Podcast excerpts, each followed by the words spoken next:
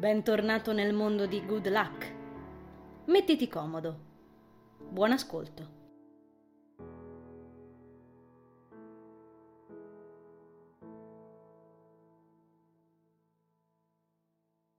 Siamo scappati alle macchinette per caffè del piano inferiore, sottraendoci dalla guerriglia. Non posso credere che quelle due siano così stupide, ma come fanno? E soprattutto che gli è preso a Teo? Dove sarà finito? Chris inserisce una monetina nella macchina e si gira a guardarmi, scuotendo le spalle. A dire il vero, volevo provare a soffocare la fiamma sbattendole in testa la lavagna, ma ho visto che ci stavi pensando tu e quindi. Stringe le labbra. Doccetta. Scoppio a ridere. Facciamo che Christophe lo eleggiamo vice sindaco. Lui, sorridendo soddisfatto, mi porge il bicchiere di polistirolo fumante. Il cappuccino, come promesso. Lo prendo, attenta a non scottarmi. Chissà se si è bruciata le sopracciglia. Mormoro. Cominciamo a sghignazzare come due cretini. Faccio schizzare fuori dal bicchiere diversi spruzzi di cappuccino. Finiti gli attacchi di ridarella, continuiamo ad aggirarci per l'istituto, attenti a non farci sgamare da bidelle e professori viandanti, alla ricerca di Teo. Ancora non mi capacito di quanto successo. Non ho fatto in tempo a metabolizzare quel fatto che c'è stata la scenetta di Lia. Insomma, uno così come fa? Deve volerti molto bene quel matto, dice Chris dopo un po', quando giriamo verso le classi di prima per la quinta volta. Abbandono il bicchieretto su uno dei davanzali delle finestre del corridoio, occhieggiando fuori ai vetri il cortile interno dove lenti e tranquilli crescono due alberi di limoni, gli orgogli di pino, il bidello simpatico. Io annuisco, ancora pensierosa. Sono in parte atterrita, in parte stupita dalla situazione. Non pensavo lo avrebbe fatto. L'ho anche trattato di merda stamattina. Gli ho anche rubato il tè. Chris prova a rincuorarmi. Può capitare di essere nervosi, Stellina, soprattutto se hai la febbre. A volte Teo fa arrabbiare anche me con il carattere che ha. Aggiunge togliendosi il berretto e ravvivandosi la chioma come fa ogni tanto. Io stringo le labbra. Comunque, mi scuserò. Non apprezzo quello che ha fatto. Mi sento pure in colpa. È successo tutto per colpa mia. Ma di cosa ti senti in colpa? Teo ha solo fatto una scelta. Poteva insultare o non insultare la professoressa. Ha scelto la prima. Tu non c'entri. E poi non potevi certo immaginare che quella stronza avrebbe fatto dell'ironia sulla tua salute. A proposito, come ti senti? Domanda guardandomi, posando una mano sulla maniglia della nostra terza E. Nessuna traccia di Teo. Sta per scattare l'ultima ora e dobbiamo spicciarci. In realtà molto meglio, rispondo, e una volta tanto non dico una bugia. Non ho più freddo, non mi sento più bollente e il dolore alla gola si è affievolito. Forse la tachipirina ha fatto effetto. Il cappuccino mi ha fatto bene. Sorrido. Uh, sono così inquietante quando faccio la gentile da sentirmi uno strano essere saturniano a zonzo sulla terra. Il mio amico, apparentemente molto contento per la mia ultima affermazione, apre la porta, lasciando la confusione interna correre ad abbracciarci in tutto il suo brio. Tornando al banco, mi accorgo che sulla lavagna è stato tracciato in gesso rosso Teo Argentieri sindaco subito. Ma il mio amico non è qui a godersi la sua festa. Il suo posto è vuoto. Non so quando deve essere tornato a prendersi lo zaino e il cappotto per poi andarsene di nuovo. Arrivo al cancello di casa mia. Come stai adesso? mi chiede Lisa dopo una leggera esitazione. Bene, le rispondo. Sembro non avere avuto altre ricadute finora. Sono riuscita a sopportare perfino l'ultima ora, nella quale la prof di lettere ci comunicava della sospensione temporanea di Teo. A quanto pare, suo fratello maggiore Tony si sta facendo in quattro per convincere la mafia di professori e dirigenti scolastici a revocare la sospensione, ma non so se può farcela. Teo si è infilato in un bel casino. Ancora non posso crederci. Più tardi lo chiamerò. Certo che non sei stata molto gentile a lasciarci là come tre baccalà a ricreazione. Sta dicendo Lisa. Il professor Lepri mi è sembrato molto più preoccupato di prima che uscissi. Si tira sulla testa bionda il cappuccio del parca, sbuffando nuvolette vaporose. Il tempo è un'altra volta peggiorato. Mi ha chiesto se era successo qualcosa per farti saltare i nervi così, ma non sapevo che dirgli. Pensa un po'. Solleva le sopracciglia. Eh, va sempre così. Più uno cerca di rassicurare una persona, più ottiene l'effetto opposto. Mm, sospira. Lo so, e mi dispiace. È solo che. non lo so, non era quella la mia intenzione. Io volevo solo squagliarmela sperando che tutti si scordassero di me, tipo. Lisa infila le mani in tasca. Non aggiunge altro, quindi inizio ad armeggiare nello zainetto alla ricerca delle chiavi di casa. Ero venuta nella tua classe per parlare un po', ingiunge alla fine. Mi fermo per fissarla. Ecco, non so per quale ragione sei così nervosa, ma so che sei strana da ieri. Non mi sembra tu voglia parlarne, ma credo dovresti farlo considerando cosa succede se non lo fai. E sentiamo, Lisa, cos'è che succede?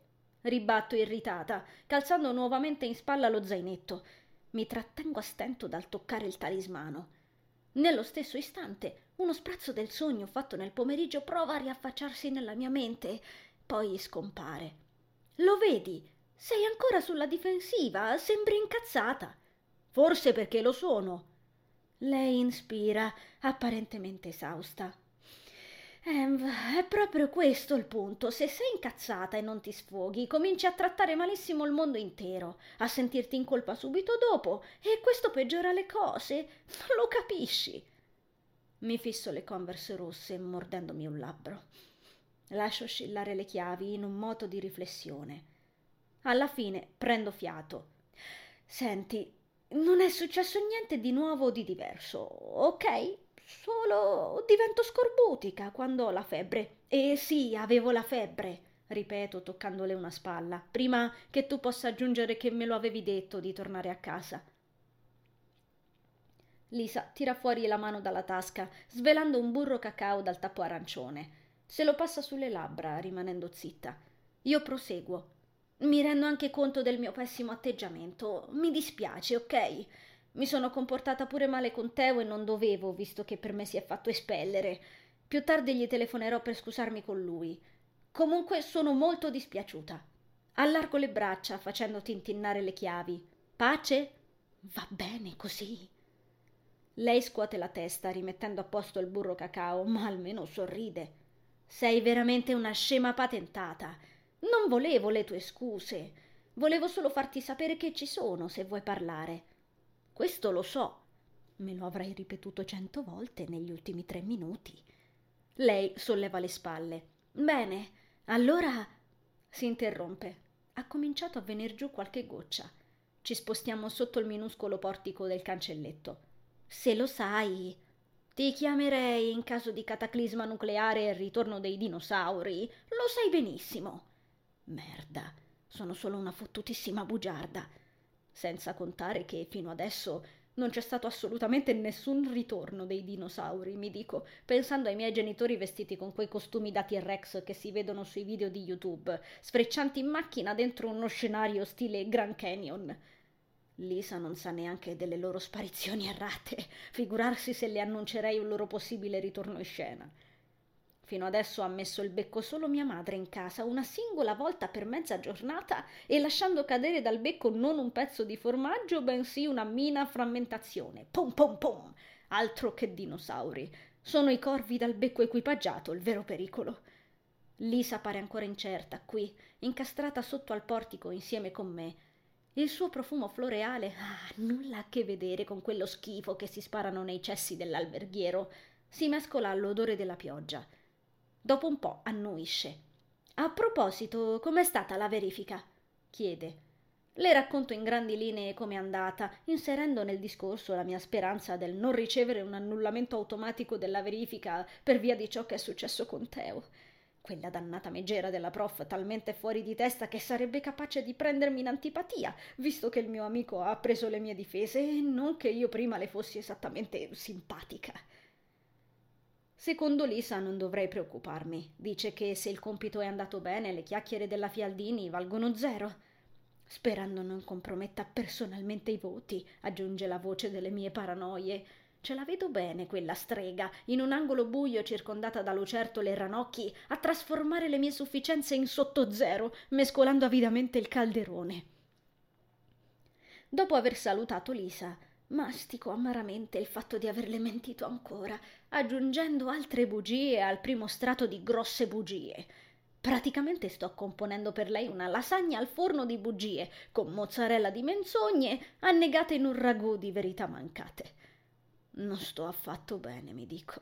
Altro che no. Non so ancora cosa stia succedendo ai miei genitori, né dove sia finita mia sorella minore, e se non mi invento qualcosa presto rimarrò senza scorte alimentari. Devo trovarmi un lavoro, credo, ma quella è l'ultima cosa. Il mio umore sta capitolando. Non ero mai stata tanto scorbutica con gli altri, né mai mi ero sentita così schiacciata dal vuoto del mio appartamento e dalla scuola. Il mio sogno nel cassetto è l'unica cosa che mi resta. Mi tiene a galla benissimo. È proprio di questo che ho chiacchierato per buona mezz'ora su Facebook con Oliver una volta rincasata. Quando rimetto piede in casa mi sembra quasi che tutto il malessere scomparso torni ad aggrapparsi su di me. Di nuovo questa puzza di fumo, mi dico. Di nuovo questo vuoto. Oh, fantastico, e stavolta non c'è manco la pasta fredda. Quando sono tornata ieri e ho sorbito il predicozzo di mia madre, ho scoperto degli avanzi di pasta ormai congelati che facevano capolino da una padella sui fornelli, sventolavano la loro mano pallida, mormorando Lo sappiamo che hai fame. Vieni a mangiarci anche se siamo un'innocua pasta aglio e olio appiccicose e troppo cotta. Ah già, e senza peperoncino. L'ho fatta fuori in pochi bocconi, dopo averla scaldata troppo poco, mettendola a tacere. Era pur sempre cibo. In ogni caso, la vicenda non sembra essersi replicata. Stavolta non c'è mia madre né i suoi avanzi. E ho fame. Certo che dovrei imparare a cucinare. Rassegnata infilo nel microonde una pizza ai funghi surgelata, reduce della mia ultima spesa. Ho pensato che anche i funghi fossero verdura, ma mi sa che non è così. Vabbè. Nell'attesa torno al PC e continuo a chattare con Oliver. Quando a inizio conversazione gli ho domandato come stesse, ha scritto magnificamente, grazie. A te invece? Mmm Dunque, vediamo, ho pensato. Si può rispondere schifosamente? Nah, ok. Ho digitato sì, certo. E lui, ne sono felice. So che è un completo estraneo, ma nonostante ciò mi fa sentire meglio. Se non altro non mi ha scritto qualcosa come Sei sicura? Non ti credo, stupida patentata. Ah ah ah! Ora confessa la verità o diventerò il tuo incubo. Dio mio. Mentre ero in cucina, Olly ha digitato un'altra riga rimasta in attesa sulla chat aperta. Ti piace ascoltare la musica, vero? che domande. Io con la musica ci vivo. Rispondo di sì, che è un'altra delle cose inventate dalle entità celesti per tenermi a galla, così come il doppiaggio. Quelle, quando sono nata, hanno sbirciato giù dalle nuvole e m'hanno guardato in faccia. Avevano già capito come andava a finire. Hanno avuto pietà di me e mi hanno calato un cestello ripieno dei miei sogni con una fune, appoggiandolo nel campo di cavolo o dove cazzo era. Ecco, forse dovrei finire quella clip di doppiaggio che avevo iniziato invece di fare i compiti, così, per dire. Nell'insieme Holly mi dice di essere anche lui un amante della musica e che c'è una canzone dei Broken Heart College che gli fa pensare a me. La canzone in questione è Senza voltarti mai mi fa abbastanza piacere anche questo, non che finora nessuno mi abbia mai detto cose del genere, solo potrebbe essere un po' equivocabile, no? In ogni caso ora mi è venuta voglia di ascoltarmela. La apro YouTube, poi riduco a icona e continuo a chiacchierare con lui, volume moderato solo per potermi concentrare sulla scrittura. Senza musica non so come starei. Probabilmente non potrei neanche entrare a scuola perché tutti rischierebbero di venire uccisi in cinque minuti massimo. Digito. Vero? Ah ah ah! mi risponde dopo qualche minuto e scrive una cosa che mi colpisce parecchio. Sai, mi vergogno un po' a dirlo, ma mi piacerebbe tanto incontrarti di persona, Envy. Non ci avevo pensato. Mi piacerebbe incontrare Oliver, penso, anche se pure la sua ultima idea può essere benissimo equivocata. Mi piacerebbe, credo, mi piacerebbe. I Broken Heart College perseverano la loro litania, mentre poggio la schiena alla sedia. Sospiro. E un'altra volta mi sembra che una parte del sogno fatto a scuola riprovi a baluginare nella mia testa.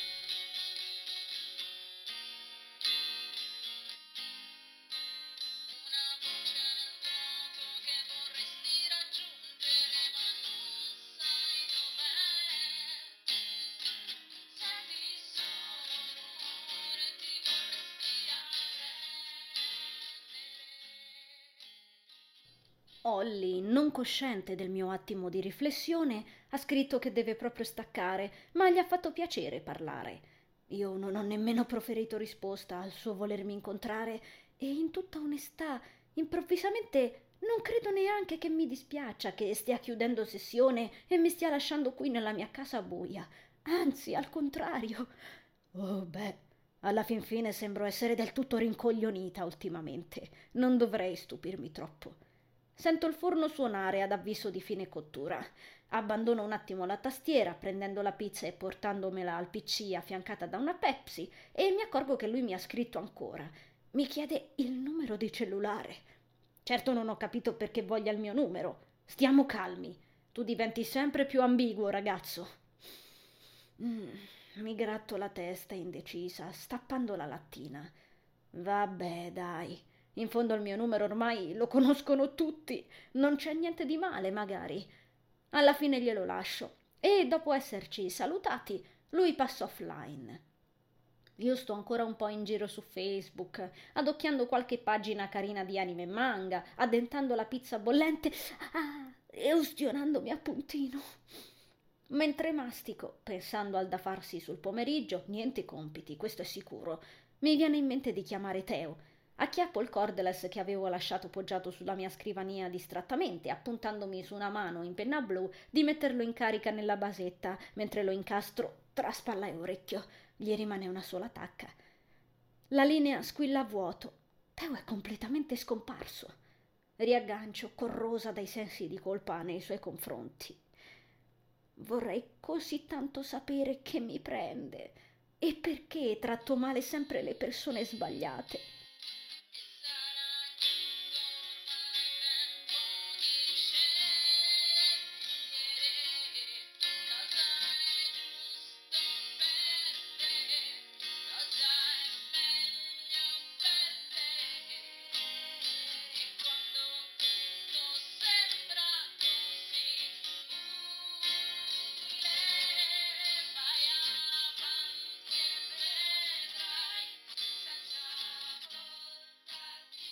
Blocco le mie dita, un istante dopo essermi resa conto che le tenevo nuovamente in tasca, di nuovo avvinte attorno all'occhio greco. Irritata, lo spilo dalla tasca e lo appoggio sulla scrivania, sempre più confusa su cosa mi frulli nel cervello. Mi soffermo qualche istante a contemplare il portachiavi e all'improvviso una misteriosa sensazione mi piomba sul capo come un fulmine a ciel sereno. L'occhio blu mi sta guardando non è solo un'impressione, mi rendo conto, è quasi un dato di fatto, quasi qualcosa di certo. E non so spiegarmi da cosa potrei affermarlo.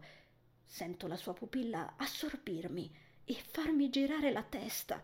Le orecchie fischiano, mentre in me monta con decisione uno strano pensiero, come se qualcosa stesse dicendomi lo sai benissimo che è vero, lo sai benissimo che sono vivo.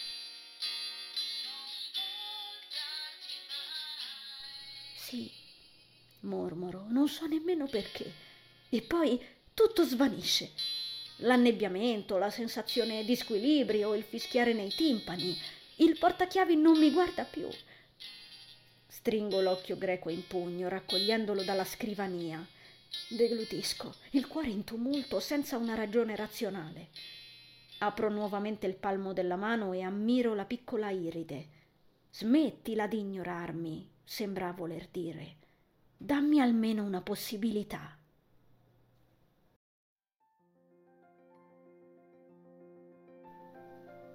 Caro viaggiatore, grazie per aver ascoltato l'episodio. Il viaggio riparte la prossima settimana e potrai intraprenderlo ogni venerdì con l'uscita del nuovo capitolo. Seguimi sulla mia pagina Instagram Sheila Rosati Parole su Vita per rimanere sempre aggiornato sui contenuti.